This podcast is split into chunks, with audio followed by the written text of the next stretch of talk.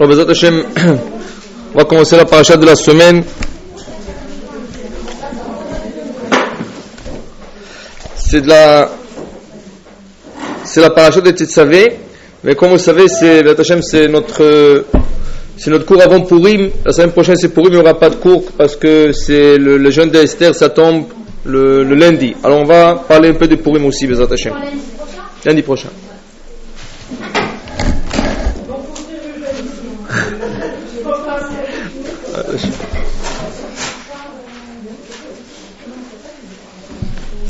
Bon. La paracha de Tzavé, c'est la suite de la paracha de la semaine dernière qui nous a parlé de la construction du Mishkan. On a construit le Mishkan, on a mis tous les ustensiles qu'il fallait le mettre, et là, la paracha de Tzavé, elle nous parle de tous les habits de Kohanim. Le Kohanim, il fallait qu'il porte un certain euh, costume, c'est ça? Dans chaque poste, dans chaque travail différent, un policier, il a son tenue, c'est ça? Euh, Un pompier, il a sa, sa- uniforme, c'est l'uniforme qu'il a, c'est ça? Chacun il a son uniforme, et les Kohanim aussi, ils avaient leur uniforme. Et dans la paracha de Tzavé, ça nous parle de l'uniforme du Kohen. Il y a deux types d'uniformes. Il y a le Kohen idiot, celui qui sert, celui qui, qui, qui- qu'on appelle le Kohen normal. Il y a en plus le Kohen Gadol, celui qui a quatre habits plus que le Kohen, euh, plus que le Kohen nor- normal. Et la paracha énum- énumère tous le- le- les habits qu'il faut que mon cher Rabbeinu ordonne au Kohanim à se préparer. Comme on a dit, toute cette paracha, elle parle d'uniforme et la Torah l'appelle Bigde Kodesh, des habits sacrés. Parce que les habits de Kohen, ils étaient sacrés au point qu'un Kohen Gadol, quand il faisait le service Kippour, le jour de Kippour avec ses habits, il ne pouvait plus les utiliser pour un prochain Kippour. Il fallait qu'il les garde, il, le- il les enterre, et pour le prochain Kippour, il se faisait un autre, un autre, un autre uniforme. Maintenant, ça veut dire, si la Torah dit que c'est des habits sacrés, et en plus, la Torah dit quand on préparait les habits d'Aaron, c'était les kavod, à son honneur. Ça veut dire que quand on voyait le, le porter ses habits, c'était un grand honneur et c'était beau à voir, au point qu'on dit qu'une fois, vous savez qu'il y avait une guerre continuelle entre les Juifs et les Karaïtes. Les Karaïtes, c'est des Sadducéens qui ne croyaient pas dans la Torah euh, euh, orale. Et toujours ils cherchaient à parler le mal euh, sur les Juifs ou auprès du gouvernement, auprès du, du roi qui était à l'époque. Une fois, ils ont parlé mal des Juifs auprès du grand Alexandre. Et grand Alexandre, il les a crus et il est venu attaquer la communauté juive pour le tuer. Alors la communauté juive, quand on a entendu que le grand Alexandre vient pour les attaquer, ils avaient peur parce qu'il était, il était quand même euh, un homme avec beaucoup de pouvoir. Quand il est arrivé, la communauté a, a- a envoyé pour l'accueillir, elle a envoyé le Kohen Gadol avec tous ses habits.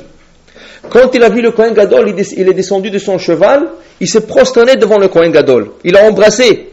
Et tout le monde était étonné, comment tu te prosternes devant celui-là? Alors il a dit, vous savez que chaque fois que je vais à une guerre, la veille je vois ce, ce bonhomme, il vient, il me, il- me donne une bracha et je gagne la guerre. Il voyait toujours le Kohen Gadol. Et quand il voyait, avec ses habits et tout, il a respecté, il est descendu de son cheval, il a embrassé, et à la fin, il a trouvé la vérité, il a tué, il a tué les Sadducéens qui ont toujours mal parlé de, de la communauté juive. Alors la, la Torah dit que les habits du Kohen, c'est pour Kavod, qui veut dire que l'habit donne l'importance. Au point que la, Gemara dit, Rabbi Ochanan, il appelait ses habits mes honneurs. Parce qu'aujourd'hui, tu juges la personne selon ses habits. Quelqu'un qui marche dans la rue, ça peut être le plus grand voleur au monde. Ici, il est bien habillé, tu le respectes. Ah, celui-là, ça doit être un homme d'affaires, un grand homme d'affaires, un riche et tout ça. Et tu sais même pas qui c'est. Ça peut être un tricheur, un voleur et tout ce que tu veux. Tu le juges par l'habit qu'il porte. Au point que nos sages, ils rapportent dans le Midrash, il y avait une fois quelqu'un que son voisin a marié son, son fils. Alors, comme un bon voisin, il est parti au mariage. Quand il va au mariage, on l'arrête à la porte, il y a un gardien qui l'arrête à la porte. Tu ne peux pas rentrer ici. Il dit pourquoi? Il dit parce que ici, ce soir, c'est rien que pour le riche. Et toi, je te vois habillé comme ça, comme un pauvre, tu rentres pas ici. Lui, il, il, s'est vexé, il s'est blessé un peu. Il a dit comment On me laisse pas parce que mes habits sont pas. Alors il dit je connais quelqu'un, un ami qui, qui est très riche. Je vais aller chez lui prêter un costume. Il est parti chez lui, il a prêté un costume, un beau costume. Quand il est arrivé à la porte, l'autre il n'a pas reconnu, mais il a vu le beau costume, il dit celui-là, ça doit être un des plus riches de la ville. Tout de suite, il a fait rentrer, il lui a fait s'asseoir, asseoir à côté du Khatam Vekala. Et tout le monde le regardait, le costume était tellement beau, il croyait que c'est un des plus grands riches de, la ville. Donc, le repas commence, tout le monde fait moti. Après le moti, lui, prend son, le, le, manche de sa costume et la manche droite, il la trempe dans la salade cuite. Et la manche gauche, il la met dans la salade d'aubergine. Et chaque manche, il, le coude, il met dans... Et tout le monde regarde, qu'est-ce que tu es en train de faire? Il dit non, parce que vous me respectez selon mes habits. Je suis, je suis venu pour rentrer, vous ne m'avez pas laissé rentrer. Maintenant, à cause que je porte ce costume, vous me faites honneur, alors je donne au costume de profiter de ce, de ce repas. Ça veut dire que chacun est respecté selon les habits qu'il porte. Alors, Rabbi Khan disait, alors, si c'est des honneurs qu'il me donne, alors moi aussi, il faut que j'honore mes, mes habits. Donc, on sait que, on sait qu'Akash aussi, il a un habit. C'est quoi l'habit d'Akash vous le dites chaque, vendredi et chaque samedi dans la prière. Adonai Malach, Geout Lavesh. Hachem, il porte le Geout. Le Geout, c'est l'orgueil. C'est pour ça que le Ramban, quand il a écrit la lettre, la fameuse lettre à son fils, il dit Mon fils, tu peux jamais t'enorgueillir dans ce monde, parce que celui qui s'enorgueillit est en train de porter l'habit d'Akash Baruch. Hachem Malach, Geout Lavesh. Hachem s'est enorgueilli, il a porté l'orgueil sur lui. Ça veut dire que l'habit d'Akadoshou, c'est l'orgueil, c'est le seul qui peut s'enorgueillir dans ce monde, et personne d'autre. Et Akadoshou, il a dans son, de, de quoi s'enorgueillir. Il ne le fait pas, mais pour dire que c'est son, son, son habit. Bon, quand on regarde la paracha, on voit des habits qui sont très beaux, un manteau, un manteau qui est tout, tout bleu, une tunique blanche, deux pantalons, c'est ça, un chapeau, deux différents types de chapeaux pour le Kohen Diot, Kohen, Gadol. Tzitz, une plaque en or où il y a gravé le nom Kodesh Lachem que le Kohen Gadol portait sur son, son front. Mais il y a une chose qui manque. Il y a le, le, pantalon, il y a la tunique, il y a le, le, manteau, il y a le chapeau. Qu'est-ce qui manque? Non, dans la paracha. Dans le pectoral, il y a aussi, il manque les souliers. Il n'y a pas de souliers dans tout le, dans tous le, les habits qu'on fait au Kohanim, il n'y a pas de souliers, ni des sandales, ni rien du tout. Pourquoi? Parce qu'ils doivent marcher pieds nus. Dans le temple, pieds nus. Maintenant, il faut que, faut que vous compreniez. En, hiver, le, le temple n'avait pas toit. Il n'y avait pas toit. Alors, en hiver, en Israël, c'est très humide et très froid. Ici, Ici, quand il fait moins 10, les gens sortent, il y a des goïms qui sortent avec des, des chemises à manches courtes, parce que c'est l'été. En Israël, quand il fait plus 10, déjà ils portent trois manteaux. Ils ont tellement froid, parce que c'est l'humidité. Ici, le froid est sec, là-bas c'est très humide. Alors comment le Kohanim faisait en hiver? Je peux comprendre en Israël. C'est bien, le parterre était en marbre. Alors on était, c'était bien, tu, tu rafraîchissais avec le parterre qui est en marbre, c'est bien. Mais en hiver, quand il faisait tellement froid là-bas, c'était la crève là-bas. Alors on dit qu'il y avait une chambre spéciale pour le Kohanim qu'on l'appelait Bet où il y avait un feu en hiver, de temps en temps, quand ils avaient froid, il fallait qu'ils rentrent dans il, pas il fallait, ils rentraient dans la chambre pour chauffer leurs pieds. Ils chauffaient leurs pieds pour quelques minutes et ils sortaient pour continuer le travail, tellement il faisait, il faisait froid. Et pourquoi, pourquoi ne pas avoir de souliers? Vous vous rappelez l'histoire quand mon cher Abenou, il est, pour la première fois, il a rencontré Hachem sur le mont de Chorev.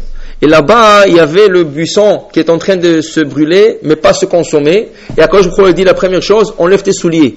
Parce qu'ici, c'est un endroit saint. Dans un endroit saint, tu n'as pas le droit de mettre des souliers. Pourquoi? On sait qu'Adam Arishon, il, n'avait pas de souliers.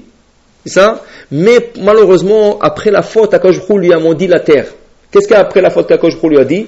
Arura Adama Bavurecha. Maudite soit la terre pour toi. Depuis qu'Akadosh a maudit la terre, il est interdit de marcher pieds nus. On n'a pas le droit de marcher pieds nus. Même, chez, même à la maison, on n'a pas le droit de marcher pieds nus. Toujours avec des pantoufles, ou des chaussettes, ou des, des, autres. Mais toujours avoir une séparation entre son corps et le, et le parterre. C'est ça, on ne peut pas marcher pieds nus. Maintenant, qu'est-ce qui, euh, qu'est-ce qui arrive? Dans des endroits saints, comme par exemple le mont Chorev, où la Torah va appeler plus tard cet endroit Sinaï. Et là-bas, on va recevoir la Torah. Dans le Beth Amikdash, dans les endroits saints, il n'y a pas cette malédiction, et on est obligé d'enlever les souliers et retourner au stade auparavant la faute. Alors le Kohanim, qui était Beth Amikdash, qui était un endroit très saint, ils ne portaient pas de souliers, malgré qu'il faisait froid, ils n'avaient pas le droit de, porter de souliers. Maintenant, on peut, on peut, se poser la question. Vous savez que Shlomo Melech dit, tout est entre les mains du ciel tout est entre les mains des cieux, sauf deux choses. la chaleur, la chaleur et le froid. La chaleur et le froid. Sinim vepachim, Irat Shamaim aussi, c'est vrai que ça vient de toi, mais tu fais le geste et je t'aide. Mais il y a deux choses. La chaleur et le froid, c'est entre les mains de l'homme. Qui veut dire, quand il fait moins 20 dehors, tu peux pas dire je vais sortir avec une chemise et Hachem et Azor. Hachem m'aidera. Hachem t'aidera pas. C'est entre tes mains. C'est entre tes mains. Et quand il fait plus 30 dehors, tu peux pas dire je vais mettre un manteau en duvet et Hachem aidera. Tu vas étouffer de chaleur. Ça, c'est deux choses où Akash Baruch n'intervient pas. La chaleur et le froid, dit Shlomo Meller, c'est entre tes mains. Tsinim ou Pachim, Tsinim c'est le froid, Pachim c'est le chaleur, ça c'est entre les mains de l'homme. Alors si c'est entre les mains de l'homme, comment est-ce que le Kohanim marchait pieds nus dans Beth Amikdash Quand il fait froid, tu peux attraper froid. Alors on va dire que le manteau leur chauffait, la tunique leur chauffait parce que c'était en, laine, ça chauffait. Il y avait le chapeau qui chauffait un peu la tête. Mais le pied, on attrape, d'ailleurs, le docteur dit que tu attrapes froid par le pied. Alors comment il marchait là-bas hein? Comment il marchait là-bas sans pieds nus? Et il pouvait attraper froid tout l'hiver Mais on ne trouvait pas que le Kohanim tombait malade. Comment? Alors ça, on peut expliquer par une histoire. Il y avait un rave, il y avait un rave qui s'appelait Rav Yecheskel Avramski. Rav Avramski, c'était un grand, un grand érudit de, la Torah. Et malheureusement, comme beaucoup, comme beaucoup de juifs, des érudits et des autres juifs, il, est, il vient en Russie, il a été attrapé par le KGB. Et le KGB l'a envoyé en Sibérie. Et là-bas, il, il, disait, il racontait, il, écrivait dans son, dans son bouquin, il disait qu'il se rappelle comment là-bas, il voyait que le russe, quand il voulait torturer tous ses prisonniers, qu'est-ce qu'il faisait? La première chose, il leur faisait enlever leurs souliers et le, et le chaussette. Et chaque matin, il fallait courir 10 km pieds nus sur la glace. C'est ça? Maintenant, qu'est-ce qu'ils espéraient ces goïs marchemam Ils espéraient qu'ils tombent malades. Et quand ils tomberont malades, ils ne leur donnent pas de médicaments. Et comme ça, ils se débarrassent. Et il disait que malheureusement, beaucoup de ses collègues qui ont passé dans il a passé 10 ans là-bas, il a vu beaucoup de, monde qui est décédé. Maintenant, lui, le premier jour, quand il est arrivé là-bas, hein, et on lui a dit, enlève tes chaussures, enlève tes chaussettes, commence à courir sur la glace, il dit, ça c'est impossible, tu attrapes froid, c'est sûr tu tombes malade. C'est impossible. Alors il a dit qu'il a commencé à faire une prière à Hachem. Il a dit à Hachem, écoute, Akosh je sais que tout, tout est entre tes mains. Tout est entre tes mains. Il y a deux choses qui sont entre mes mains. C'est la chaleur et le froid. Mais dans ce cas exceptionnel, même la chaleur et le froid, n'est pas entre mes mains, c'est entre les tiennes.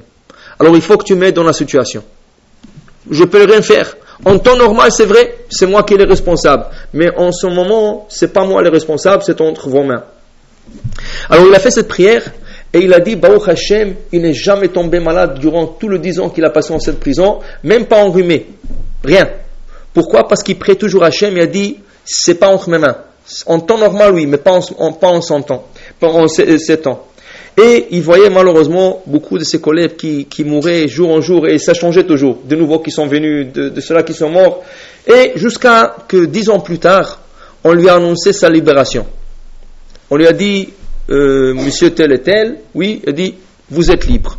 Et on lui a donné, pour sa libération, on lui a donné un ticket rouge pour prendre le train pour retourner chez lui. Il arrive sur la gare de, train, il voit que la gare est vide. Alors il croyait qu'on a, qu'on, s'est moqué de lui. Il dit, ça doit être qu'il y a quelque chose qui m'attend de dangereux. Peut-être qu'ils m'ont pas tué là-bas. Quand ils ont vu qu'il n'est pas mort, là-bas, ils, ils cherchent une autre histoire comment le tuer.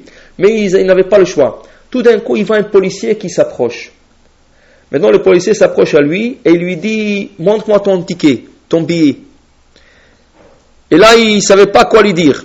D'un côté, il voulait dire, je n'ai pas de billet. J'attends. Et de l'autre côté, il a dit, s'il cherche, s'il fouille dans mes poches, il va trouver le billet, il va me tuer. Alors il a dit, il vaut mieux que je dise la vérité. Il lui a donné son billet, le billet rouge.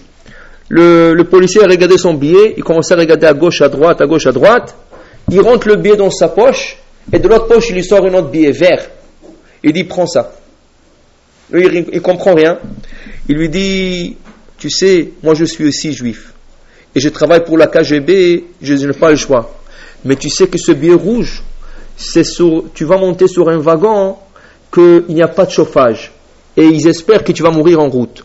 je te donne ce verre parce que ce verre c'est un wagon qui a le chauffage et tu vas arriver à la maison. Dix minutes plus tard, il y a le train qui arrive et il monte sur le train, il monte son billet, on lui fait asseoir dans un wagon. Il a dit qu'il a voyagé comme 17 heures pour arriver chez lui. Il a vu au tout le long, du voyage des gens qui sont morts sur le train, ils étaient jetés par les, fenêtres. Et lui, c'était un de seuls qui est sorti de ce train vivant. Alors qu'est-ce qu'il faisait? Ceux qui ne sont pas morts dans la prison, il les tuait en route, comment? En leur donnant de, wagons non chauffés, et ils mouraient du froid en route et les rejetaient par le train. Alors il a été chanceux.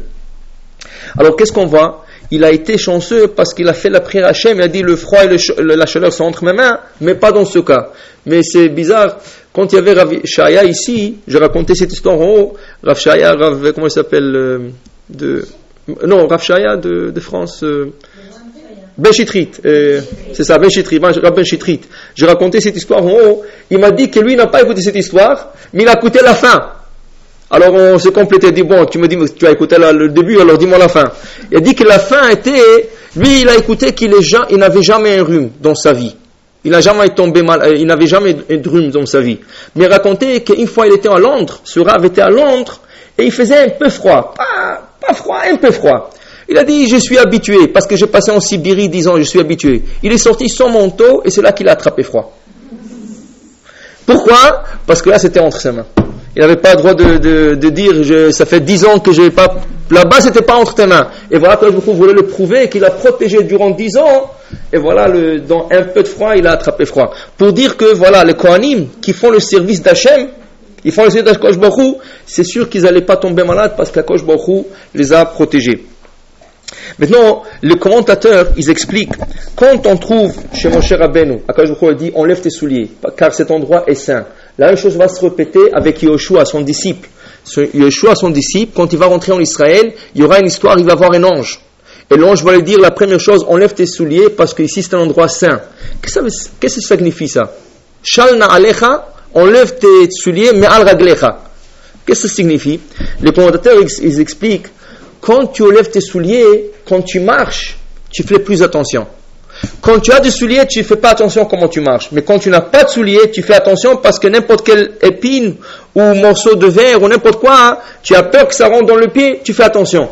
Qui dire qu'un leader comme Moshe Rabbeinu ou Yoshua, quand on leur disait enlève tes souliers, veut dire fais attention comment tu marches et où tu marches. C'est ça l'autre signification de la chose. C'est pas rien que l'endroit est saint, c'est aussi quand tu vas marcher maintenant, quand tu es devenu le leader d'Am Israël, il faut que tu saches comment marcher. J'ai vu une belle histoire avant de venir. Il y a, un grand rave en Israël, il s'appelle Rav Yaakov Galinsky. Rav Yaakov Galinsky, c'est quelqu'un qui a passé la Sibérie, il a passé la Shoah, l'Holocauste, il a passé beaucoup de... Mais avec tout ce qu'il a passé, il a passé à côté de grands sommités de, la Torah, il, il connaît beaucoup.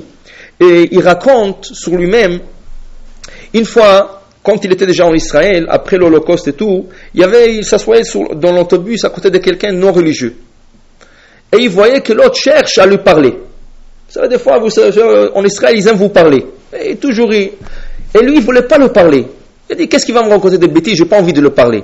Alors il a dit, mais je, vois qu'il cherche, il cherche comment me parler, alors il vaut mieux que moi, que je commence la conversation avec Dvar Torah, au lieu que je lance la chance à lui de me parler de bêtises, de la politique et tout le reste. Alors, Dès qu'il tournait, il dit Dis-moi, tu es un bon juif? J'ai un bon cœur, j'ai un bon cœur. Bon. Il lui dit Autant que juif, quelle est la chose que tu ne feras jamais dans ta vie? Si tu as un bon cœur, il y a une chose que. Y a, chacun il a ses limites, comme on dit. Il dit C'est quoi la ligne rouge chez toi? C'est quoi la ligne rouge où tu ne passeras jamais à, travers cette ligne Il dit, la ligne rouge chez moi, je ne serai, je ne deviendrai jamais un goy. Ils peuvent me tuer, ils peuvent me forcer, jamais. Ça, c'est la ligne rouge. Le Rav, il lui dit, bon, il dit, tu as trop tiré ta ligne. Il dit, que ça veut dire ça? Il dit, je vais t'expliquer. Il lui dit, lui, quand il était jeune, il apprenait dans un yeshiva en Russie. Et quand la guerre a commencé, la première des choses que le, gouvernement a fait, c'est toute bâtisse qui n'avait pas de permis, il le prenait pour, l'armée. Il le donnait aux soldats, il donnait au général de son... N'importe qui, il donnait, à qui il voulait. Mais il prenait la bâtisse.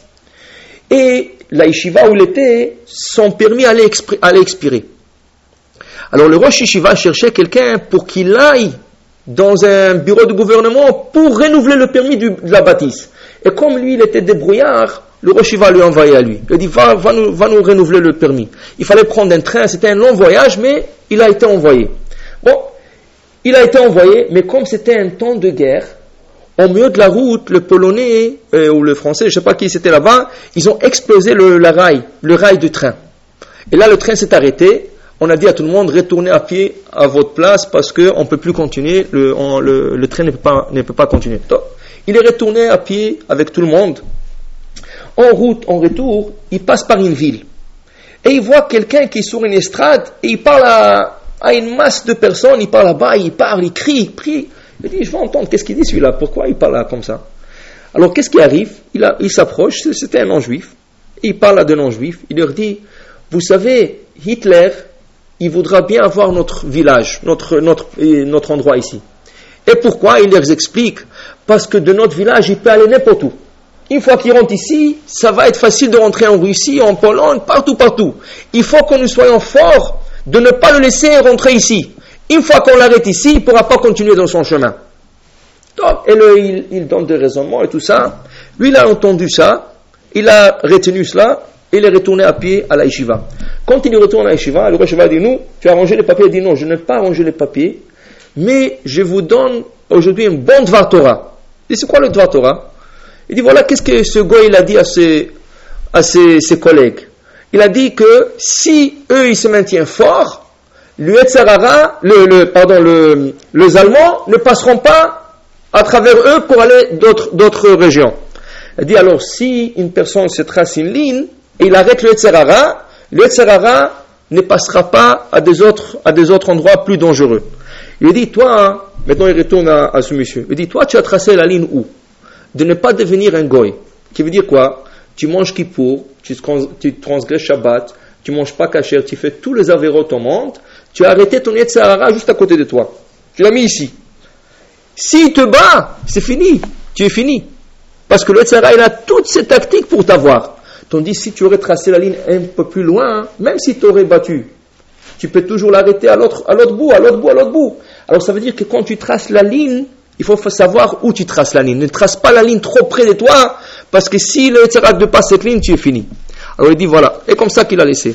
Pour dire nous aussi, quand on dit Shalna Alecha, on lève tes souliers de tes pieds, il faut savoir que, il faut savoir où marcher. Des fois, il y a de certaines choses que nous ne faisons pas attention. C'est bon, ça c'est notre devoir et notre travail dans ce monde. Chacun il a son Yetzara. Et le Yetzara chez chacun il est différent parce que le Yetzara il sait exactement où attraper et comment attraper et qui attraper. C'est vrai. Et chacun de nous trace des lignes où il dit non, ça jamais de la vie. Ça, il y a des gens, il y a des gens qui ne respectent pas Shabbat, qui, qui font, ne mangent pas cachère, mais quand il arrive qui pour, non, ça jamais de la vie. Il y a des autres gens, pour, Shabbat c'est très important, mais quand il s'agit de lois monétaires, de voler, tout ça, ça, le Tzara, il chacun, il a sa faiblesse, ses faiblesses. Et le Tzara sait comment pénétrer dans chacun. Mais il faut que tu traces tes lignes un peu plus loin de toi, comme ça le ne t'atteint pas. Parce que si tu traces trop proche, Là, une fois qu'il t'a vaincu, c'est fini, il peut t'avoir dans tout.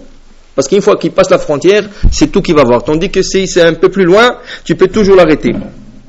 Ça, c'est le message au Kohanim. Le Kohanim qui travaillait dans le temple et qui servait comme un exemple à tout le peuple d'Israël. Pourquoi? Vous savez que le temple, c'était pas avec des juifs qui allaient dans le temple. C'est de non-juifs aussi qui venaient dans le temple. D'ailleurs, vous savez que justement, Meller, qui a construit le premier temple en Israël, il a il a fait tous les ustensiles que la Torah nous demande la semaine dernière de construire, il les a fait fois 10. Par exemple, la Torah dit construire une candélabre. Il a fait 10 candélabres. La Torah dit faites une table en or. Il a fait 10 tables en or. Et pourquoi tout cela? Parce qu'au temps de Shlomo il y avait tellement de paix. Et les gens, le goïm, ils venaient en Israël pour faire des sacrifices. Et le verset le dit car ma maison sera appelée une maison de prière à toutes les nations du monde. Qui veut dire, c'est pas avec des juifs qui allaient autant prier, c'est de non-juifs aussi qui venaient, de partout au monde. La seule différence, c'est dans le sacrifice. Un juif, il a de différents sacrifices qu'il peut faire. Un goy, il a un seul type de sacrifice qui s'appelle Ola, Holocauste. c'est un sacrifice qui est complètement brûlé et donné à Kosh Barou. Un juif, il a khatat, s'il a fait un péché, il apporte khatat. Un juif, quand il fait un voyage, il doit apporter un sacrifice de remerciement, sacrifice de toda. Après le voyage, il apporte ce sacrifice. Une femme qui accouche, elle a deux torterelles ou des cailles qu'elle doit apporter. Il y a différents types de sacrifices qu'un juif peut ou doit apporter. Un goy emmène un seul, mais il serait que le goyim aussi venait dans le temple pour prier. Et quand les goyim priaient, et venaient prier, plusieurs fois, il y avait des goïms qui se sont convertis. Pourquoi? Rachid le rapporte dans Parashat Vayechi. Quand ils venaient et ils voyaient la culture juive, ils voyaient nos coutumes, ils voyaient nos fêtes, comment ça se passe dans l'harmonie, la vie familiale et tout ça, ils ont dit ça c'est quelque chose de à copier, apprendre. Et beaucoup d'entre eux se sont convertis au judaïsme. Alors, les Kohanim qui représentaient le peuple juif, parce que c'est eux qui travaillaient en, fait dans le Beth Amikdash, ils, devraient faire ils, devaient faire très attention de la manière qu'ils représentent Akaosh Baruch et le peuple d'Israël. C'est pour ça que leurs habits, il fallait qu'ils soient toujours propres. Et de leur manière de conduite, il, fallait qu'ils soient très, très appropriés. Pourquoi? Parce qu'une fois que le Kohen n'est pas bien, tu donnes l'exemple, pas seulement pour le mauvais pour le juif, pour le non-juif aussi, qui voudront plus se convertir peut-être après. Maintenant, qu'est-ce qui arrive? Dans l'histoire juive, si on regarde un peu l'histoire juive, il y avait des Kohanim qui ne faisaient pas leur civisme comme il faut, et à cause beaucoup s'est énervé contre eux. Il y avait les deux enfants de Élie. Les deux enfants de Élie, qui était un grand Kohen, un grand sadique, ces deux enfants ne suivaient pas ses traces. Comment? Parce que quand quelqu'un venait au temple, il apportait un taureau. Même s'il était au bout de la ligne, il disait, toi passe en premier. Et quand un pauvre venait, il ne pouvait pas apporter ni un taureau, ni un mouton, ni même pas de torterelles. Alors qu'est-ce qu'il a emmené? De, la farine. Alors il disait, ah toi de la farine, reste, reste là-bas. On va t'appeler. Et le pauvre, il était, le premier sur la ligne. Il dit, non, non, on va t'appeler. Et il repoussé tout le monde. Et quand je crois, quand il a vu ça, qu'est-ce qu'il a fait? Il a juré que toutes leurs descendances ne passeront pas 40 ans. 20 ans, pardon, 20 ans. Et c'était comme ça toute leur descendance de cette famille de Élie, arrivaient à 16 ans, 17 ans, avant 20 ans, ils mouraient. Avant 20 ans, ils mouraient. Au point qu'il y avait deux grands, deux grands érudits et talmudistes dans le Talmud, Abaye Verava. Et Abaye Verava étaient de cette maison d'études, de, cette maison, de cette famille. Et ils venaient chez Rabbi Yochanan et disaient, qu'est-ce qu'on fait? On sait qu'on est de la famille, on ne veut pas mourir à 20 ans. Alors il leur disait, bon, allez-y apprendre la Torah, et faites Gminut Chassadim. Faites de la bonté avec des autres. Et ils ont fait. Rava, il a étudié beaucoup de Torah. Il a vécu 20 ans de plus. Au lieu de mourir à 20 ans, il est mort à 40 ans. Mais la Gemara dit qu'à Abaye, il a, il a fait deux choses. Il a étudié beaucoup de Torah et il a aidé beaucoup aux pauvres. Il faisait beaucoup de Chassadim. Il ouvrait de caisses d'argent pour euh, emprunter de l'argent prêter de l'argent, il aidait aux pauvres en leur donnant la, nourriture, il faisait beaucoup de bonnes choses. Lui, il a vécu 60 ans. 20 ans de plus pour la Torah et 20 ans de plus pour les Gnutra Sadim, pour la bienfaisance qu'il faisait. Ça veut dire que ça, c'est les deux choses qui expiaient ces choses. Mais pour dire que quand les Kohanim ne se conduisaient pas comme il faut, c'est toute la lignée de Kohanim après la, la génération après, qui pouvaient être maudits, maudits à cause de, du Kohen. Pour dire que le Kohen n'avait pas de souliers, c'est deux choses. L'endroit est saint mais aussi pour lui dire que fais attention où tu, où tu, tu marches comment tu marches. Maintenant, parlons de donner l'exemple. Un des exemples qui devrait être donné, c'est pas seulement par le Kohanim. Nous avons plus de Beth Amikdash. Alors c'est le dirigeant du peuple. Maintenant, nous sommes dans une période, Beth Hashem, la semaine prochaine, c'est Purim. Et qu'est-ce qui est arrivé à Purim qui était si grave Si on regarde l'histoire juive, pour nous, la chose la plus grave, la plus frappante dans notre histoire, c'est l'Holocauste qu'on a perdu le tiers de notre nation. 6, millions de personnes, c'est grave. Mais il y avait quelque chose qui allait être pire que ça. L'histoire des Pourim, ça allait être euh, une extermination totale du, peuple. Parce que Haman ne se contentait pas de tuer rien que les juifs qui étaient en, en, Perse. Il allait exécuter tous les juifs partout au monde. 127 pays qui étaient le, le pays au monde à l'époque, 127 pays, il allait tuer tout le monde. Il plaçait des, policiers, il plaçait des gouverneurs partout pour assurer que le 13 Adar, jour que lui, il a, quand il a joué le tirage au sort, c'est tombé dans le mois de Adar, il était très content. Pourquoi il était très content qu'il c'est tombé Adar? Parce que quand il regardait notre histoire, il a vu que Moshe Rabbeinu est, mort, est décédé le 13 Adar. Comme ce soir, Bezrat Hashem, c'est le 7 Adar, c'est le, de Moshe Rabbeinu. Ce soir, c'est l'anniversaire de Moshe Rabbeinu. Il est, il est né le 7 Adar, et en plus, il est décédé le 7 Adar. Mais lui, il ne savait pas qu'il est né le 7 Adar. Il savait seulement, Haman savait que Moshe Rabbeinu est décédé le 7 Adar. Mais quand il a, fait son, il a pris des dés, il les a jetés, et les dés lui, lui a donné le Adar, et les dés lui ont donné le chiffre 13. Alors il a décrété que le 13 Adar, il va exterminer tous les juifs partout au monde. C'est un décret qui est beaucoup plus grave que l'Holocauste. S'il aurait réussi, c'est toute la nation qui, qui serait anéantie. Qu'est-ce qu'il a arrêté? Qu'est-ce qu'il a arrêté à la fin? Mordechai, Mordechai, qui a ramassé 22 000 enfants, petits enfants, et il a étudié avec eux la Torah. Et quand il a étudié la Torah, c'est ça qui a enlevé tout le décret. C'est grâce à, l'étude de petits enfants qu'on appelle Tinokot Bet Ramban, des tout petits enfants, à grâce à leur étude qui était pure, parce qu'on dit que leur bouche est, pure. Ils n'ont ils ils pas de péché encore. Alors leur étude, leur prière, tout est pur. Et cette prière et ces études qui sont montées au ciel, et le, décret a été annulé. Mais comment ça a commencé? Qu'est-ce que ça a commencé? Alors c'est sûr que Mordechai a été blâmé.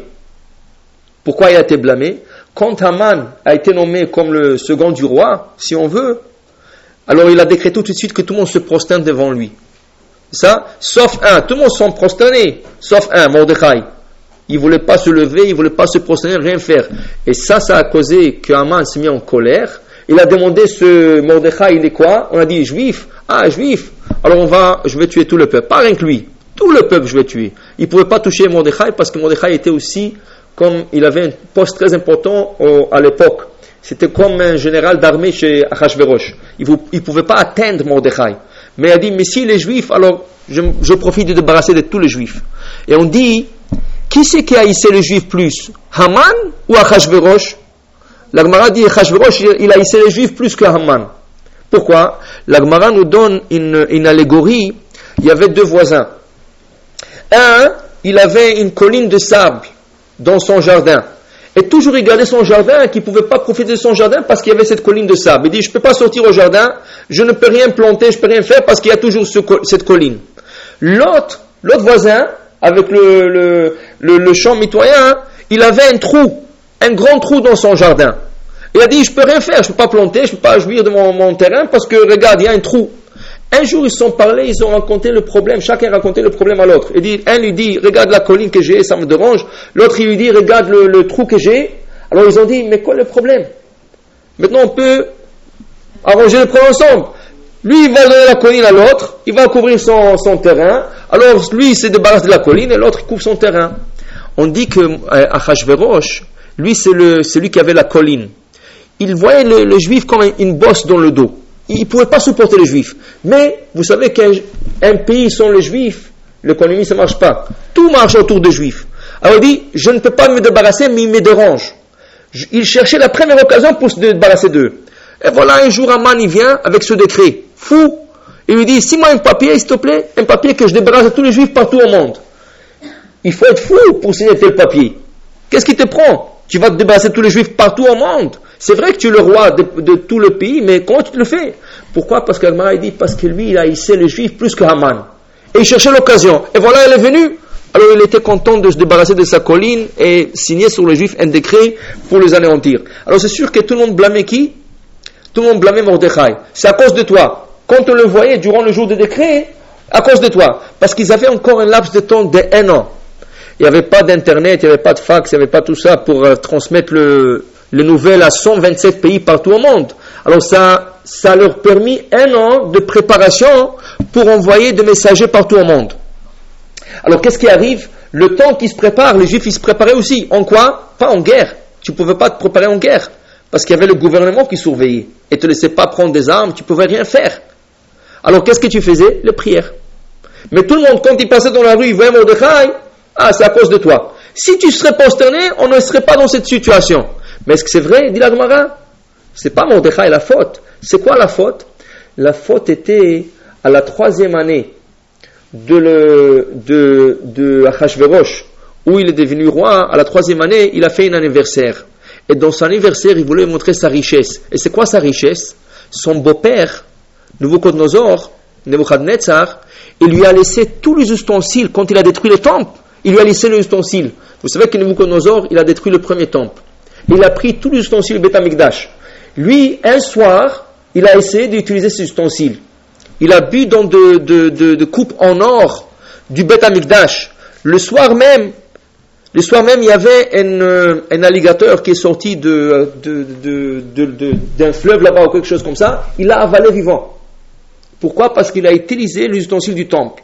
Maintenant, de la peur, personne n'a touché ces ustensiles. Mais lui, quand il y avait trois ans qui sont passés, qu'il était roi, il dit voilà, si rien n'est arrivé jusqu'à date, je suis bien. Alors maintenant, je vais montrer à tout le monde ma richesse. C'est quoi sa richesse? Il a sorti tous les ustensiles du temple et il a commencé à servir du vin, de la nourriture, tout. Maintenant, attention, il savait que les juifs ne vont pas venir. Alors qu'est-ce qu'il leur a dit? Je vous donne du vin cachère et de la nourriture super cachère. commandez le glade que vous voulez. Tout le glade que vous voulez, emmenez tout le mashgia que vous voulez dans les cuisines. Je vous donne une cuisine, toute la cuisine que vous voulez. Préparez votre nourriture, rien qu'en aurait moins en venant à mon repas. Parce qu'il y aura 127 représentants de tout le pays. Alors je voudrais bien que les juifs aussi représentent leur nation. Alors venez. Qu'est-ce qu'il disait Mordechai? N'allez pas. N'allez pas. Parce que ce festin, combien de jours il va durer? 180 jours. 180 jours, c'est 6 mois. Alors dans 6 mois, tu as Shabbat, tu as fête, tu as plein de choses. Comment vous allez rester là-bas? Même si vous mangez caché, comment vous allez rester là-bas? Alors n'allez pas. Trouvez des excuses. Il dit non, on ne peut pas, comment? Tout le monde va être là, les juifs ils vont pas être là, tout de suite ils vont parler de nous. Et Mordechai a insisté qu'ils n'aillent pas, et eux ils insistaient d'aller. Comme ils étaient la majorité, alors c'est eux qui ont gagné. Ils sont partis, Mordechai n'allait pas. Ils, ils sont partis. Alors ça a commencé par du cachère. Mais ça a terminé quand tu étais là-bas et tu voyais, il n'y avait pas de séparation juif pas juif. Tu t'assoyais, mais il y avait plein de monde à côté. Ça a commencé par du cachère. Mais ça, a terminé par du non-cochère. Et ça a terminé par profaner le Shabbat. Et ça a terminé par des femmes qui n'étaient pas tsniout, qui venaient danser là-bas. Et il fallait que tu t'assoies là-bas et tu le regardes. Tout ça, ça a terminé. Et quand ils ont fait ça, c'est Akaosh Baruch qui a fait le décret. Il dit, vous êtes partis pour, pour vous jouir, réjouir de ce repas, vous allez souffrir à cause de ce repas. Alors toujours on sait qu'Aman et Mordechai, je ne vais pas rentrer dans toute l'histoire, on a parlé plusieurs années, vous connaissez plus ou moins, mais toujours on sait que quand on veut réparer une faute, il faut la réparer sur le même poids avec laquelle elle a été faite, qui veut dire mesure pour mesure. Et c'est quoi la mesure que la, faute a été commise par le manger? Ils ont mangé du non cochère à la fin. C'est quoi leur réparation? Le jeûne. Il fallait jeûner. Et combien il fallait jeûner? Trois jours. Trois jours il fallait jeûner. Et ça, on ne pouvait pas faire plus que ça, mais trois jours minimum. Et quand il fallait jeûner? Quand? Pessah. Le trois premiers jours de Pessah. Et qui c'est qui a décrété ce jeûne? Esther. C'est elle qui est venue chez Mordechai et dit Bon, vous voulez sauver la situation Allez-y, vous allez jeûner et commencez demain. Demain c'est Pessah. Il lui a dit Mais on a la mitzvah de manger la galette. Alors on a dit Décide. Tu vas manger demain la galette, mais tu vas, tu vas plus la manger. Alors décide. Il faut que tu jeûnes demain. Si Esther elle a dit, Mordechai a donné l'annonce que tout le monde jeûne trois jours. Trois jours consécutifs, il faut jeûner pour que les Esther rejettent tout le nom cocher qui a été absorbé, et c'est comme ça que le décret a été à la fin tourné. Maintenant, qu'est-ce qui est arrivé Quand Esther il a fait un festin pour elle et pour Aman et Achashverosh seul, elle a fait le premier festin, le deuxième festin, et là, elle, euh, elle disait, disait à Achashverosh qu'il ne savait pas qu'elle est juive. Mordechai, c'était le l'oncle de Esther. Il lui disait une chose. Le jour qu'on lui a pris au palais royal, il lui dit tu ne dis jamais que tu es juif. Quand on te pose la question, tu, dis je ne sais pas. Parce qu'en vérité, elle était orpheline. Elle a perdu sa mère et son père. Tu dis je ne sais pas, je n'ai pas de parents, alors je ne sais pas. Alors chaque fois qu'on lui demandait, elle ne savait pas. Et le miracle, la Gemara raconte le miracle était, chaque fois qu'Esther se présentait devant le grand ministre qui entourait Achashverosh, chacun disait, ah, elle est perse, euh, elle est française, elle est turque, elle. Chacun croyait qu'elle est de sa nation. C'est comme ça qu'elle trouvait grâce aux yeux de tout le monde. Elle n'était pas belle. La Gemara dit, n'était pas belle. Elle n'était pas belle, mais Akajochou lui a donné cette grâce aux yeux de tout le, le ministre, aux yeux de Hachverosh, pour qu'elle trouve grâce à leurs yeux et leur plaît. Alors maintenant,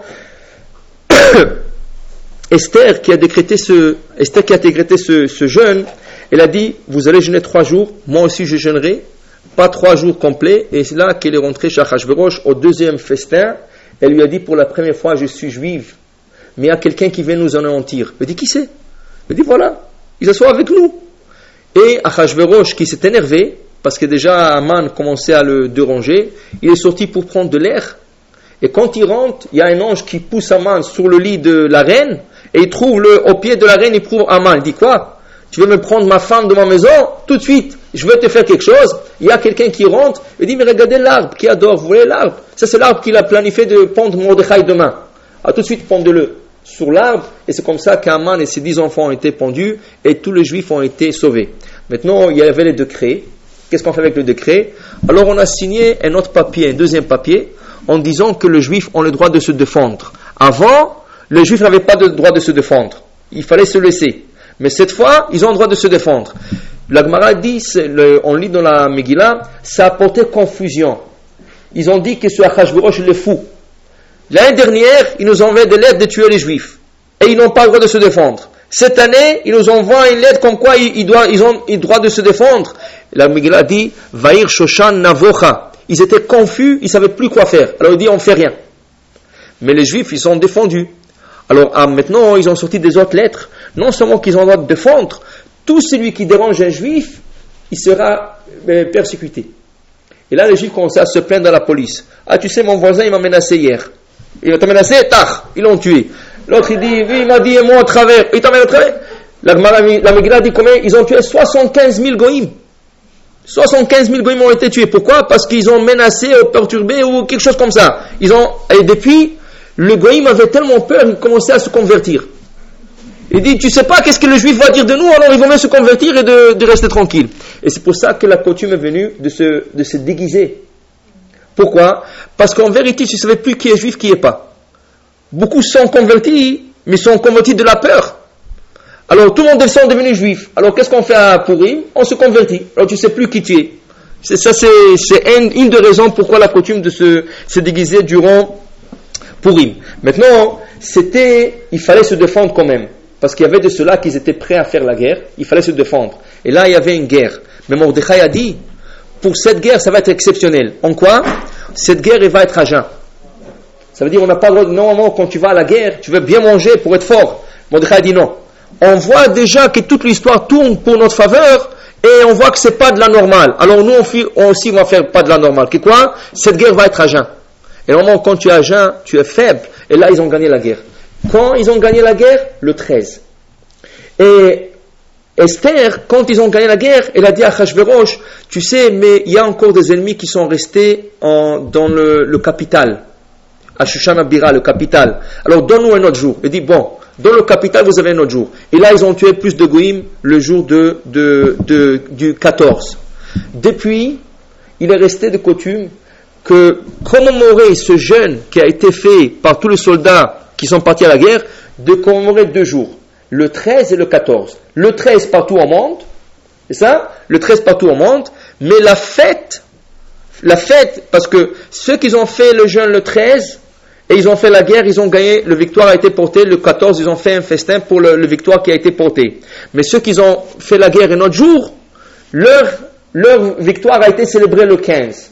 Maintenant, comme Shushan, elle avait une muraille qui a entouré cette capitale, on a décidé que toute ville qui a une muraille, depuis le temps de euh, Mordechai et Esther, vont fêter Purim, pas dans le 14 comme nous nous fêtons, et là dans le 15. Maintenant, le jeûne, on ne pouvait pas faire deux jours de jeûne différents. Qu'est-ce qu'ils ont fait? 13, c'est le jeûne pour tout le monde. Le 13 Adar, c'est le jeûne public pour tous les juifs partout au monde. Mais la fête sera différente. Dans une ville qui n'a pas de muraille, le, 14 Adar. Mais dans une ville qui a une muraille, la fête sera fêtée le 15. C'est pour ça que Jérusalem, dans plusieurs endroits de Jérusalem, la fête c'est pas le 14 comme nous, c'est le 15. Ils font le 15. Et dans de, des autres villes en Israël, il y a des doutes. Qu'est-ce qu'ils font? Ils font deux jours de fête à cause du doute. Ils font le 14 et ils font le 15 à cause du doute.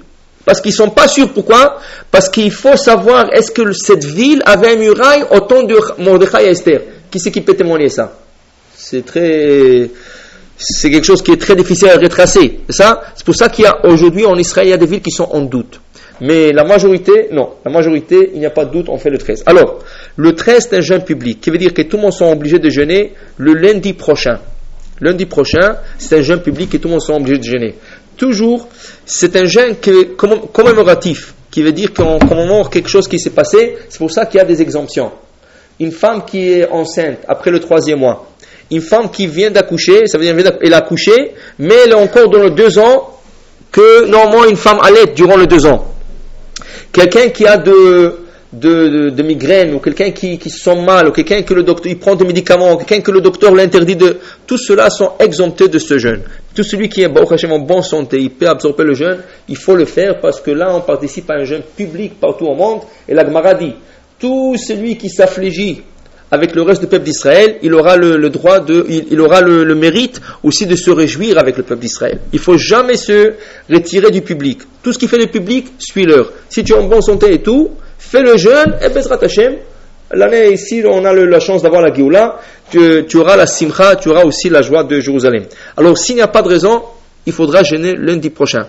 Le jeûne s'ouvre après la Megillah, qui veut dire que nous venons à jeûne à la synagogue lundi prochain. Lundi soir prochain, nous sommes à jeûne et nous, nous venons à la synagogue. La seule chose, normalement, quand il y a un jour de jeûne, c'est un jour qui est triste.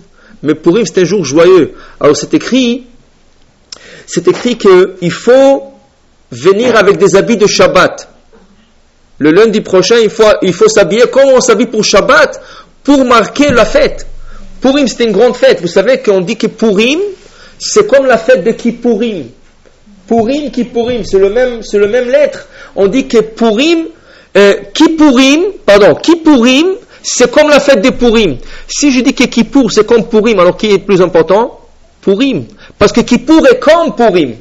Quand je compare quelque chose à quelque chose d'autre, ça veut dire que la chose à laquelle je la compare est plus importante que la chose qui a été comparée. Alors, Kippourim, c'est comme Purim, qui veut dire que Purim est tellement important, elle dépasse par ses lumières euh, spirituel dépasse Kippour, le jour de Kippour. C'est pour ça que dans la halakha, c'est écrit où on vient déguiser à la synagogue, ou si quelqu'un n'a pas envie de déguiser, ils, seront, sont trop âgés ou tout chose comme ça, au moins habillé comme fête, comme la fête, le jour de Shabbat, tu viens à la synagogue, malgré qu'on est à jeun, parce que ça commence, la fête commence.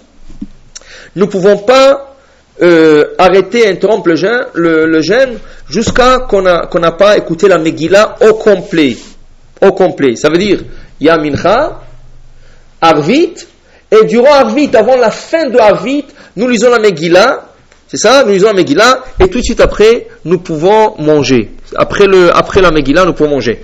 Nous avons, lundi soir prochain, Bezrat Hashem. Nous avons l'obligation d'écouter la Megillah deux fois. Le soir et le lendemain matin. Que ce soit un homme, une femme, tout homme à partir de 13 ans, un jour, toute femme à partir de 12 ans et un jour, nous avons l'obligation d'écouter la Megillah deux fois. Le soir, à jeun, et le lendemain matin. C'est pour ça qu'il y a beaucoup de minyanim. Là où vous allez, il y a toujours du minyanim pour faciliter aux gens. Le soir, c'est facile, c'est tout le monde, toute la famille vient, on écoute la Megillah. Le lendemain matin, c'est un peu plus difficile. Il y a des gens qui travaillent.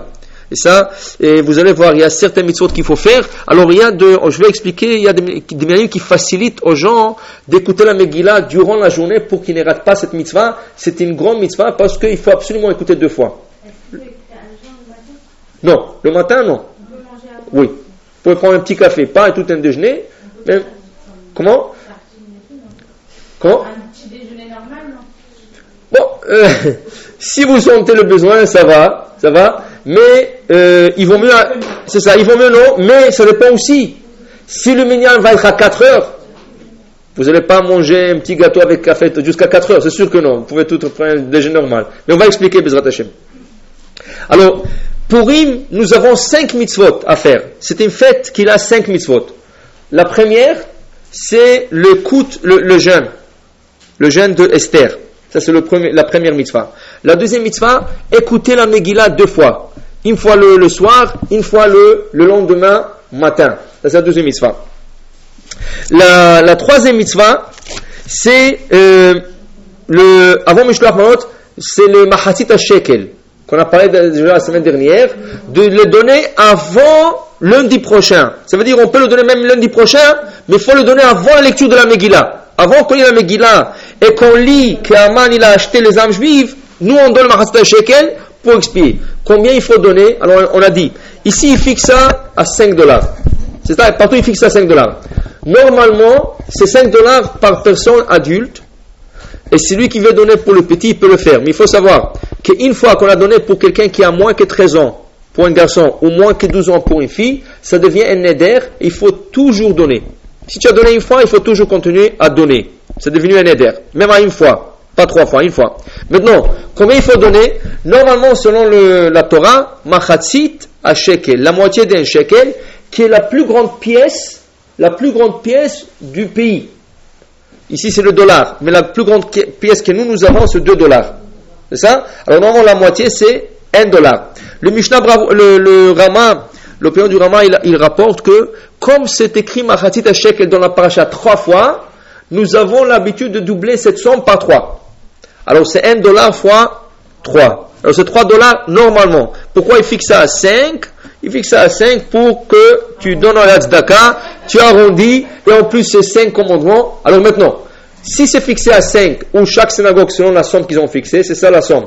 Si une personne, bon, il doit donner pour plusieurs personnes, il ne peut pas se, se, permettre de donner à tout le monde. Il peut donner ou pour lui le, le 5 dollars ou ce qui s'est fixé, et pour le reste, il donne le strict minimum. C'est quoi le strict minimum? Ou qu'il donne 3 dollars, ou qu'il donne 1 dollar si c'est ça qui peut se, se, permettre. Ça, ça veut dire que chaque personne, voilà, ça c'est le, c'est la somme que la synagogue a fixée. Normalement, sinon, c'est la plus grande pièce divisée en, c'est la moitié, c'est la somme, sinon, fois 3. Alors, chacun selon ses, moyens. Maintenant, cet argent ne peut pas se donner de l'argent de maaser. Si quelqu'un donne son maaser, c'est ça, tu donnes ton 10% de ton salaire toujours pour parce que tu veux t'enrichir. Alors tu donnes ton 10%. Alors tu peux pas donner, tu peux pas t'acquitter de quelque chose qui est obligatoire avec le maaser. Le maaser, on peut le donner à quelque chose qui est facultatif, qui veut dire nourrir de pauvres, donner à des shivot, euh, tout ce qui est tzedaka et tout ce qui est misa, on peut donner maaser. Khatam vekala, S'ils n'ont pas de moyens, je peux donner maaser. Mais comme ça, c'est une obligation à donner, je ne peux pas m'acquitter du mahasit shekel avec mon argent de maaser. Ces deux obligations différentes, on ne peut pas les mélanger. Maintenant, euh, le mahasit shekel, comme on l'a dit, elle doit se donner avant le, le jeûne, avant qu'on commence le jeûne. Vous pouvez déjà le donner. Si vous... Oui, mais il faut, attention, qu'est-ce qu'on fait avec? On le donne à des gens, on le donne à des gens nécessiteux. Ça, si vous n'avez pas pour le moment quelqu'un qui nécessite, et vous croyez de l'avoir plus tard, vous pouvez le garder pour le donner plus tard. Ça dépend de, vous. Maintenant, à part cela, à alors nous avons déjà trois. Nous avons le Mahasit Shekel, nous avons le jeûne d'Esther, et nous avons le, la lecture de la, Megillah. Maintenant, euh, dans la Megillah, on va, on va, expliquer quelques lois qui concernent la Megillah. La Megillah, il faut l'écouter depuis le début jusqu'à la fin, sans interruption. Et ça, c'est pour ça que le soir, on est un peu plus méticuleux et plus strict que les enfants ne, ne fassent pas de bruit. Pourquoi? Chaque fois qu'ils qu'ils entendent un man, ils font du bruit, il faut que tu t'arrêtes. 3 minutes, 4 minutes, 5 minutes. Les gens sont, les gens sont à jeun. Ils sont pressés des fois, il y a des gens qui sont âgés, ils ne peuvent pas supporter le jeûne. Alors on, on essaye de leur dire, frapper sur le premier Aman et le dernier. Et c'est tout. Et laisser la Megillah courir. C'est ça, pour qu'on en puisse entendre le plus vite. La Megillah, si elle va en bon rythme, ça prend 35 à 40 minutes. En bon rythme. Mais s'il faut s'arrêter à chaque fois qu'on tape Aman, ça peut aller une heure. Il y a des gens qui sont impatients des fois et ça dérange. Alors on dit, le premier, le dernier. Laissez la Megillah le matin, Éclatez-vous avec tout le pétard, avec tout le bombe. Et ça, aujourd'hui, ils achètent déjà de, des missiles pour mettre à la synagogue. Mais il faut faire attention. Il faut faire attention. Pourquoi? Parce que il y a des gens qui sont assourdis des pétards. Il y a des pétards, ils vont... Quelqu'un m'a parlé cette semaine. Il m'a dit, en route entre Montréal et Toronto, il y a une grande bâtisse qui vend que des pétards, que des choses. Il m'a dit, qu'est-ce que tu veux exploser la synagogue? Qu'est-ce que tu veux faire avec? Tu vas jusque là-bas pour... Tu tapes une fois, tu tapes deux fois, c'est fini, mais, ils veulent faire. Bon, il faut faire attention parce qu'il y a de vieux, il y a des gens qui sont cardiaques. Il faut faire attention dans ces choses-là, il faut être euh, un peu d'intelligence. C'est pas n'importe où qu'on peut faire n'importe quoi. Bon, alors la Megillah, il faut l'écouter depuis le début jusqu'à la fin. Maintenant, euh, il faut écouter toute la Megillah, de ne pas rater même un seul mot. Maintenant, si vous avez une Megillah qui est cachère, écrite sur un parchemin, c'est facile. Même s'il rate, si, si vous ratez par le bruit, parce que des fois, qu'est-ce qui arrive? Il y a tellement de bruit, le Khazan reprend, mais à côté de vous, il y avait un peu de bruit, vous avez raté le mot. Si vous avez Megillah cachère, tout de suite, vous pouvez suivre. Vous lisez vous, vous, même le, mot. C'est ça Si vous n'avez pas, bon, il y en a que qui permettent de la lire vite et continuer avec le Khazan. Mais a priori, il serait mieux de l'écouter complètement du Khazan parce que lui, il a une Megillah qui est cachère. Des fois, hein, il y a des gens qui se soient à 3, à 4 parce qu'il y a un qui a la Megillah cachère. C'est facile, la Megillah est très longue.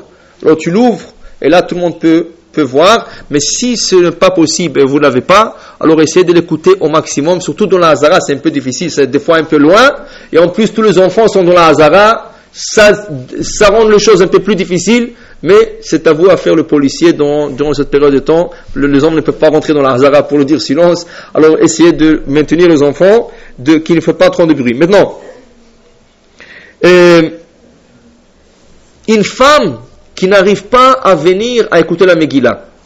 Bon, s'il arrive à attraper Miriam plus tard, c'est bien. Sinon, alors il y a un conseil qui a été donné, mais ça c'est un, conseil vraiment a posteriori. C'est quoi le, conseil? De lire les Hallel au complet sans beracha. Vous savez que là, normalement, quand on a été délivré d'un malheur ou d'un danger, on fait le Hallel dans toutes nos fêtes en Égypte, on était esclaves, on est sorti, on lit la Hallel. En euh, euh, on lit la Hallel.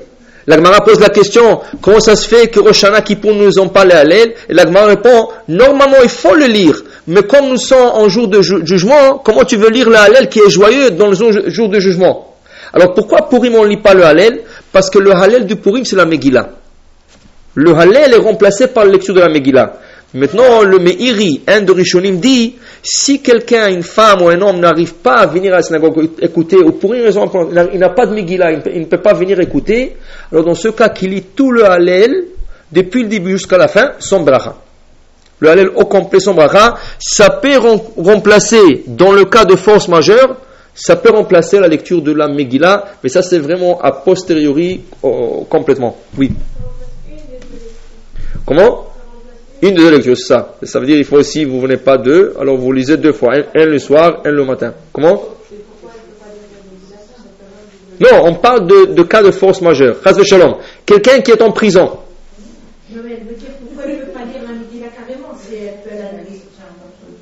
Elle n'a pas de livre. Quelqu'un qui n'a pas de livre. Et ça, il n'a rien. Mais il a un sidour. Il a un sidour avec lui qui peut lire la halal. Alors, au moins qu'il ait le Hallel qui remplace un peu la lecture de la Megillah.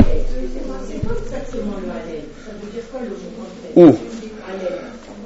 Le Hallel, c'est le Hallel.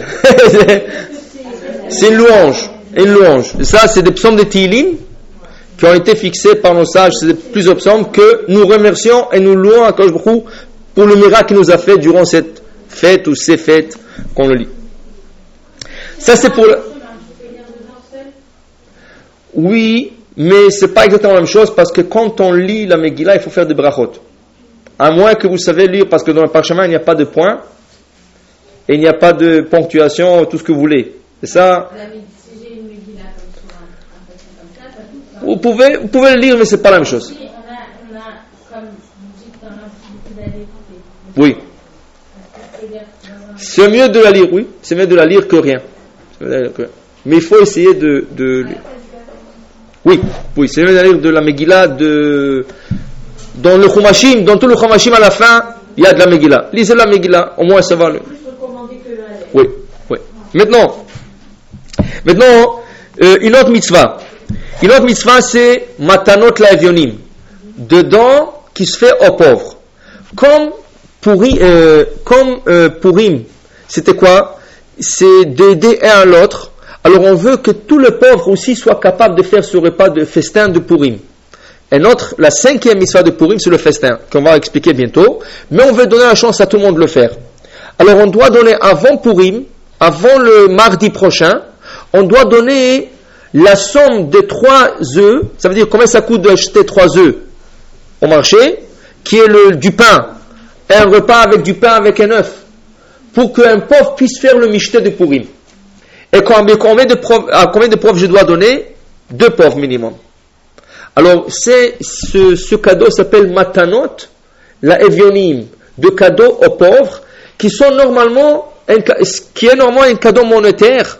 On le donne à un organisme, à un groupe qui s'occupe de ça, et ils vont donner des paniers, des paniers aux pauvres qui puissent avoir à faire le michté de Purim. Ça, si vous connaissez quelqu'un qui est dans le besoin, qui n'a pas de moyens, vous pouvez lui donner directement, et tu lui dis, je te donne cet argent pour que tu achètes le repas de Purim. Pour qu'il achète le. Il ne peut pas le gaspiller pour quelque chose d'autre, parce que l'argent que tu lui donnes, c'est uniquement pour acheter le repas qui, peut faire le repas. Après, c'est après. Mais maintenant, je veux que tu fasses le repas. Alors, donnez-le à un organisme qui connaît comme ça, eux, ils pourront, distribuer à des gens pauvres pour qu'ils puissent donner à ces pauvres durant le jour de, avant la fête de Purim, pour qu'eux aussi peuvent acheter des aliments pour Purim.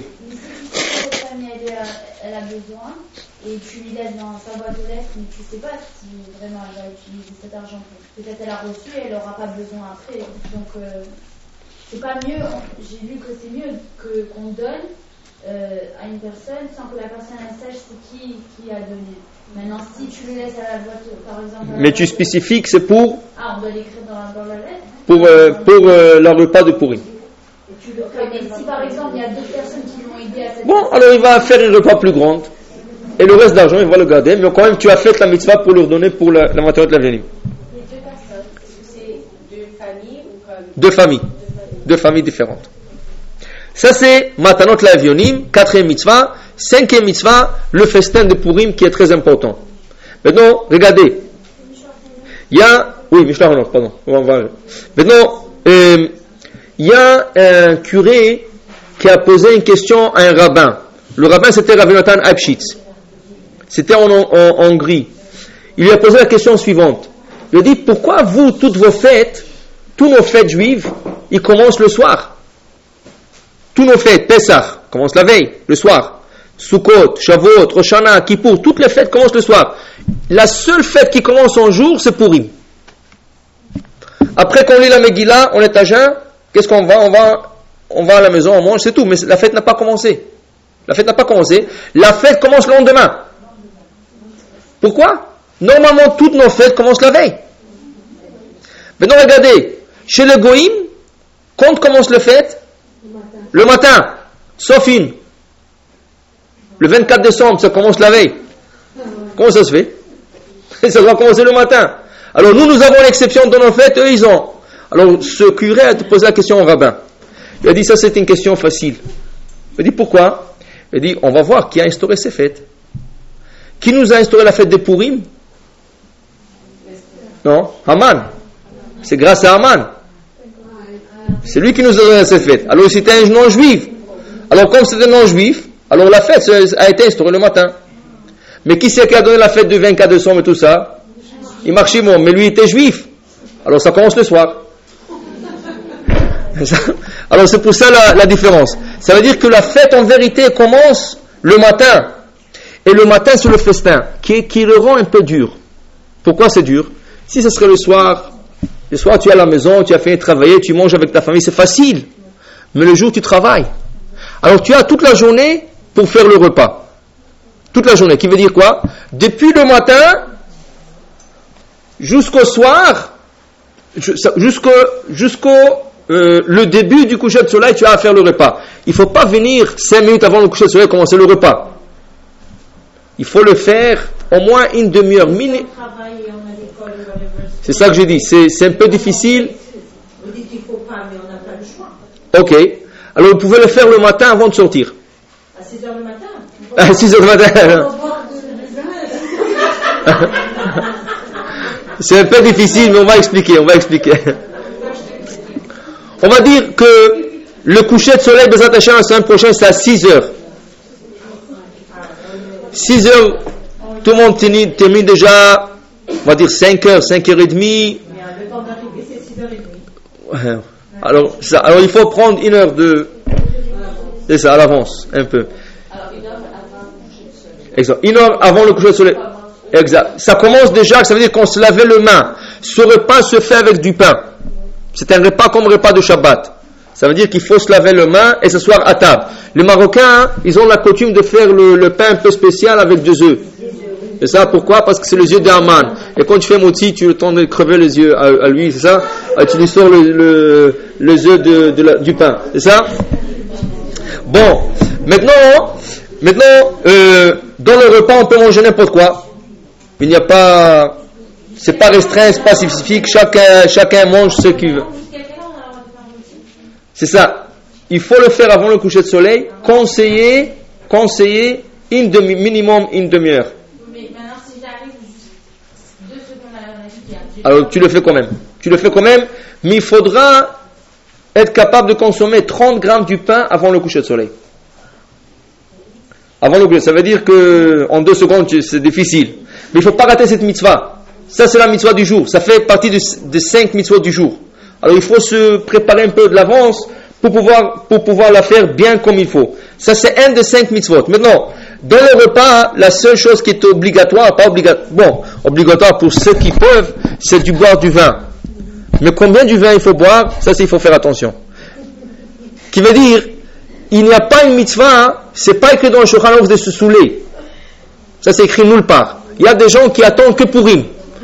Ils se saoulent toute l'année, mais Purim c'est certifié, ils disent que c'est permis. Mais c'est pas écrit. C'est pas écrit qu'on a le droit de se saouler. C'est écrit qu'il faut boire plus que la mesure normale. Qui veut dire, si tu bois un verre de vin Shabbat ou en semaine, tu boiras un verre et demi ou deux verres pourris. Mais il n'y a pas mitzvah de saouler.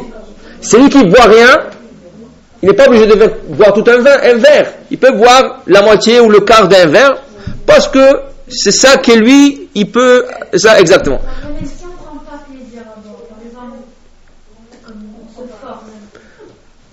C'est ça. Tu n'aimes pas, mais tu, tu bois un peu plus que la normale. Ah non, jus de raisin, ça compte pas. Il faut que ce soit quelque chose alcoolisé. Oui, du vin.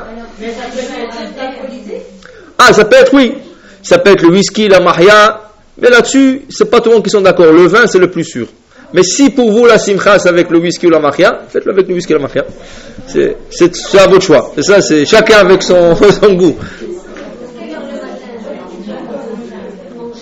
Dès que le matin se lève, c'est fini. comment Ah, le jeûne ou le. Ah, le jeûne euh, je n'ai pas le calendrier, mais. Non, pas 3 heures, non, non, non, non. C'est 72 minutes avant le lever de soleil, pas 3 heures. Non, le lever de soleil maintenant c'est à 6h30. 6h30. Euh, Alors on parle 72 minutes moins, 5h30, 5h15. Après 5h15, c'est ça. 5h15 déjà, ça commence. 3 ans, pas 3 ans. celui qui veut 3 heures. 3 heures. Hein, 72 minutes. C'est ça. Bon, et ça c'est la mitzvah du, du repas, c'est ça? Oui, oui, Le festin, le festin. Alors ça c'est le festin ce mardi, ce mardi matin le festin, et comme on l'a dit, il faut le faire avant le coucher de soleil, il faut le faire avec du pain, et toute la famille réunie si possible, pour faire, pour marquer bien ce, ce festin dans le prière, dans le prière de Purim, il y a une intercalation à faire, c'est Alanissim. Alanissim. Ça, il faut le faire arvit. Le, la veille déjà a commencé. Après, le, ça veut dire durant le l'arvit, il faut le faire. Le matin, dans la prière, et dans Birkat Amazon. Et dans Mincha. À Mincha, il faut le faire aussi. Alors, durant, depuis lundi soir jusqu'au mardi, presque vers le soir, nous dirons dans le euh, Arvit, Shachrit et Mincha Alanissim, incluant de Birkat Amazon, vous allez dire aussi euh, Alanissim. Est-ce que vous avez l'horaire pour le, lundi? Pour pour, le, pour la prière, quand elle commence Normalement, c'est une demi-heure avant le coucher de soleil. 6 heures, c'est 5 h 30 5 h 30 Mincha, Ça veut dire que ça va être Mincha, vous n'êtes pas obligé d'être là pour Mincha si vous ne faites pas Mincha. On va attendre un peu pour que le coucher de soleil, il y aura une petite Vatora pour que le, soleil se couche, que les gens viennent à la synagogue. Une quart d'heure plus tard ou 20 minutes plus tard, nous commençons la lecture de la Megillah vers 6h15. 6h15, je dirais, on commencera déjà pour pouvoir euh, finir à l'heure. Mais est-ce que le jeûne s'achève à 6h26 ou après pendant 6h26, c'est la fin, mais on ne peut pas le manger avant, tant qu'on n'a pas eu la Megillah. Ça veut dire, pourquoi c'est écrit 6h26 S'il y a quelqu'un qui se sent mal, et il n'arrive pas à attendre jusqu'à la fin de Megillah, à 6h26 déjà il pourrait prendre un peu d'eau ou un café avec un gâteau, rien que pour se, se, se mettre bien, et après il écoutera la Megillah. Mais normalement, nous on doit écouter, ça veut dire nous on doit ouvrir le jeûne que après le, la fin de la lecture de la Megillah. Dernière, comment? Non, non, il n'y a pas de kiddush, non, il n'y a pas. Dernière mitzvah, c'est Mishloach Manot. Mishloach Manot, c'est d'envoyer des cadeaux un homme à son prochain une obligation par personne. Un pour l'homme, une pour la, femme. Ça veut dire un homme a l'obligation d'envoyer à un ami, une femme à une amie. Il ne faut pas qu'un homme envoie une femme, il ne faut pas qu'une femme envoie à un homme. C'est des hommes à des hommes et des femmes à des femmes. Et pourquoi cela? Parce que selon certains décisionnaires, si un homme envoie une femme, ça risque d'être comme un mariage. Parce que de se marier une femme, ça ne prend pas une bague nécessairement. Ça prend n'importe quoi qui vaut un sou. Alors jamais on envoie, c'est ça alors? Hein? Non, il ne faut pas qu'il envoie. Non, il n'a pas le droit d'envoyer. C'est ça? Ça c'est le mardi. Maintenant, ça, oui, c'est pour ça. Qu'est-ce qu'on quand on dit sous la choupa, est-ce que vous entendez toujours dans la choupa Qu'est-ce qu'on dit quand on prend la bague? Non? Qu'est-ce qu'on dit? Chavet Prouta. On demande au témoin est-ce que cette bague vaut au moins un sou? Qui veut dire quoi? Qui veut dire quoi? Des fois, il y avait des cas où le lendemain du mariage, une femme venait au Beddin, au tribunal, et disait Mon mari m'a triché. Qu'est-ce qu'il y a? Euh, Je croyais que cette bague vaut 1000 euh, dollars, elle vaut que 50 dollars. Alors moi je croyais, alors je ne suis pas marié. Il y avait des cas comme ça, où des fois il donnait des bagues avec de, de diamants, ou choses comme ça, et après c'était un zircon, ou après c'était un diamant pas propre et tout ça, et les femmes venaient se plaindre. Depuis, ils ont instauré, pour ne plus avoir ce problème, ils ont dit à la femme, regarde, cette bague, qu'elle soit en or, en plastique, en tout ce que tu veux, est-ce que ça vaut un sou? Un sou, ça vaut? Oui, c'est fini.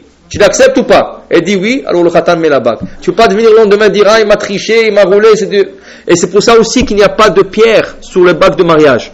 On interdit d'avoir une pierre, ça veut dire pas un diamant, pas rien du tout. Parce qu'à la fin, on peut dire après, je croyais que ça vaut beaucoup plus. C'est une bague lisse, ronde, et elle doit valoir au moins un sou. C'est sûr qu'elle vaut un sou, mais pas de, pas de réchange, pas de remboursement après le, après le mariage.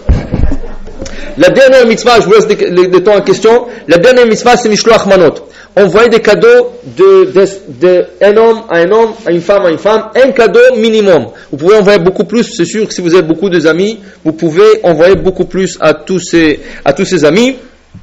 Ça, il faut le faire avant le repas, avant le festin de Purim. Il faut le faire le mardi matin. On ne peut pas commencer le soir. Ça ne compte pas comme mitzvah. La mitzvah, comme on a dit, la fête commence le jour. Alors, comment Alors vous avez des enfants, Baruch Hashem. Vous, non, ils n'ont pas l'école. C'est ça, pourquoi Qu'est-ce qu'il y a Ils font la mitzvah, pas grave. Vous leur donnez et qui se débrouillent avec l'autobus, ils vont se débrouiller. Alors ça, vous pouvez envoyer par un messager aussi. Ça veut dire, vous pouvez envoyer pas vous-même. Si vous connaissez quelqu'un qui ne travaille pas, vous pouvez donner ça la veille et lui dire le lendemain matin, quand tu vas, tu fais ta tournée, tu transportes moi aussi. Mais c'est très important sur le Mishloach Manot marquer son nom. Si vous n'avez pas marqué votre nom, vous n'avez pas fait la mitzvah. Oui, non, votre nom à vous. pour savoir qui l'a donné. C'est quoi l'idée derrière le Mishloach Manot Quand tu envoies du Mishloach Manot, l'autre il a ah, il m'aime. Regarde qu'est-ce qu'il m'a envoyé, tout ça. Et ça, ça augmente l'amitié. Et le Purim, c'est qu'est-ce qu'il y avait? Il y avait un manque d'amitié. Et quand on a gagné la guerre, et, et et Esther, ils ont dit, maintenant il faut réunir tout le peuple. Comment on va réunir? Ils ont instauré Mishloach Manot. De telle manière que chacun va envoyer ses amis et ça va augmenter l'amitié dans le peuple. Alors, si tu envoies quelqu'un son nom, Il sait pas qu'il a envoyé, alors tu n'as rien fait, tu n'as rien accompli. Alors il, faut, il faudra mettre son nom au nom de la famille, comme ça l'autre personne sait de qui c'est venu. Bon. Oui, mais, mais d'une famille à l'autre famille. Oui, mais la famille, non, c'est chacun a l'obligation. Ça veut dire, s'il y a quatre adultes, il faut minimum quatre cadeaux. Ça peut être de la famille, mais que chaque cadeau appartient à quelqu'un. C'est ça. ça. Chaque adulte de 13 ans et un jour pour un homme, 12 ans et un jour pour une femme, il doit faire un. Maintenant, ça peut venir de la famille, mais comme il y a quatre adultes, il faut minimum quatre cadeaux pour qu'ils vont, même s'ils vont de différentes, mais comme si ça appartenait à cette personne. Est-ce qu'on peut Non. Non, parce que vous n'êtes pas le. C'est la même chose. Toi, tu as l'obligation à ton ami, et lui, il a son ami. Alors, c'est minimum deux. Non. Alors, tu mènes à, eux, à cette famille un, et tu envoies à une autre famille encore un. Alors, là, vous avez donné deux. Mais est-ce qu'on peut marquer que c'est de la part de nous? Oui, c'est votre part, mais chacun a donné ses. Ça veut dire. Est-ce que là, tu peux marquer comme moi et mon mari Oui, la famille telle, la famille telle. Mais comme c'est deux cadeaux, par, il y a deux adultes qui donnaient, ont donné des cadeaux. Ça marche. Ah, mais les Shabbat, que comme cinq familles envoient un shortman, donc ces cinq familles doivent. Comment est-ce que cinq familles peuvent envoyer un famille non, ça c'est oui. Donc, Shabbat, ce qu'ils font, c'est qu'ils ramassent cinq personnes différentes qui ont donné pour un panier, mais c'est un panier. Ils font pour un panier donc. C'est-à-dire, toi tu as fait une mitzvah, mais il te, reste encore une. Mais ces cinq familles ont accompli cinq mitzvahs, chacune une mitzvah. Chacune une mitzvah, c'est ça, exactement. Parce que chacun a donné, même s'il a donné à la même famille, c'est chacun a fait sa part. Alors ça compte comme une mitzvah pour chaque individu. Cinq mitzvot pour chaque individu. Ça veut dire, oui, c'est cinq mitzvot, mais chacun il a participé dans cette mitzvah. Alors ça lui compte comme une mitzvah. alors c'est pas un panier.